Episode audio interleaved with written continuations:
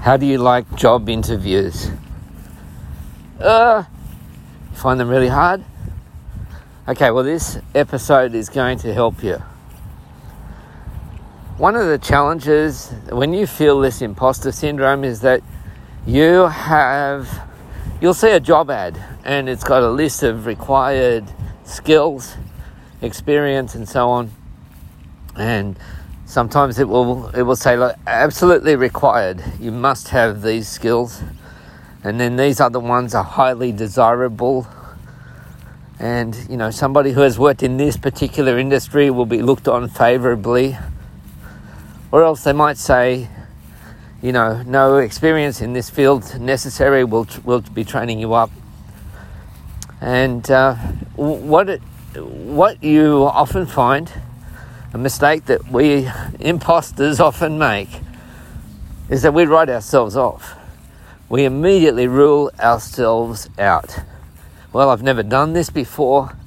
I'm not an expert, and um, I, I really I shouldn't apply for this job. Now, I'm not telling you that you should go and apply for a job as a brain surgeon when you've never studied medicine but a lot of skills are very easily transferred. And so, w- what we tend to do is when we write out our resumes, uh, is that we focus on our skills and our experience, and of course, our attitude, our work ethic, and things like that.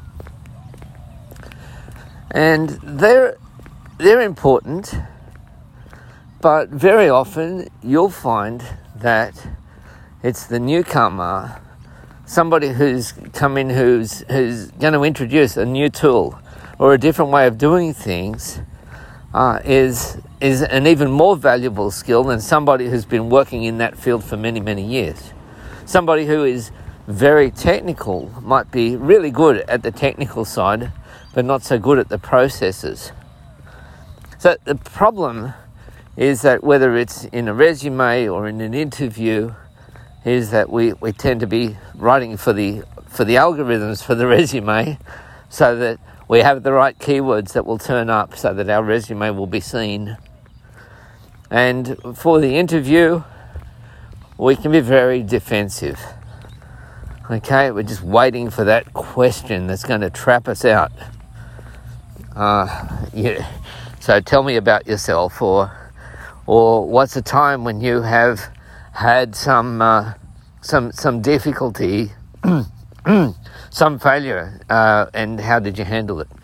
Or you know those those kinds of questions, or asking about your, your skills in a particular field. Now, I'd like to flip the flip the script, as they as they say, and look at it a very, very different way.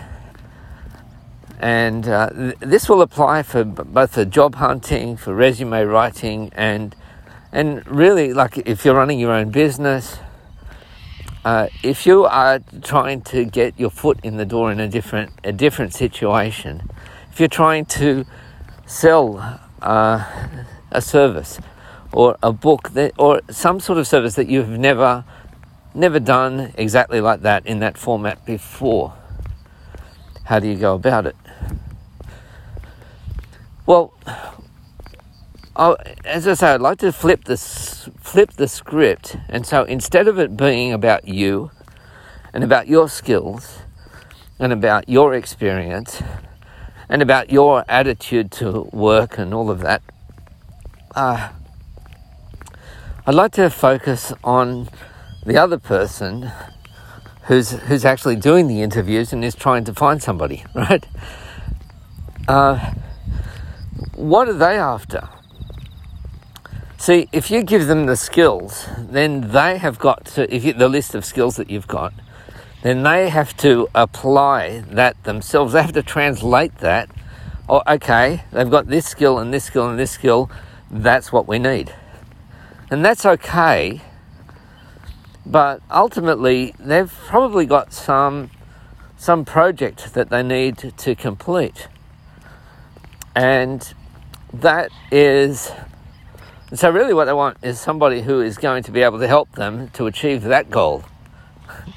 And that goal might be tied for them to a bonus or to their having their own contract extended or a promotion or some other motivation. And so instead of starting with your skills, start with their problem. Start with their project. And what is that project that they, they, they want to complete? Now, this is a lot harder to do, for example, in a resume uh, when you don't know the details of the project. But certainly in an interview, this would be an option. So, what is the project?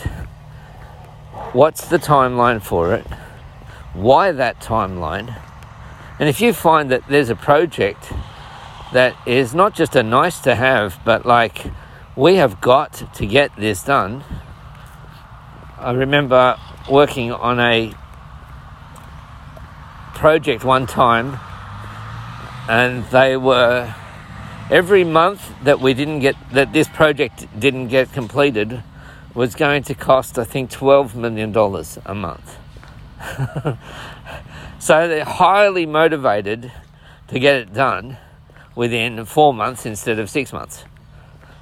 All right, so what's the project? And so prove that you understand you know, in a, in a very basic capacity, right, in a, in a job interview or something, prove that you understand what the problem is that you're solving. And then the second thing is, what, how good are you at creating processes that you can hand off, that can be implemented and you can hand off to somebody else? Now, this second thing is really important because I have seen many, many times in my career in IT of people who are really great troubleshooters.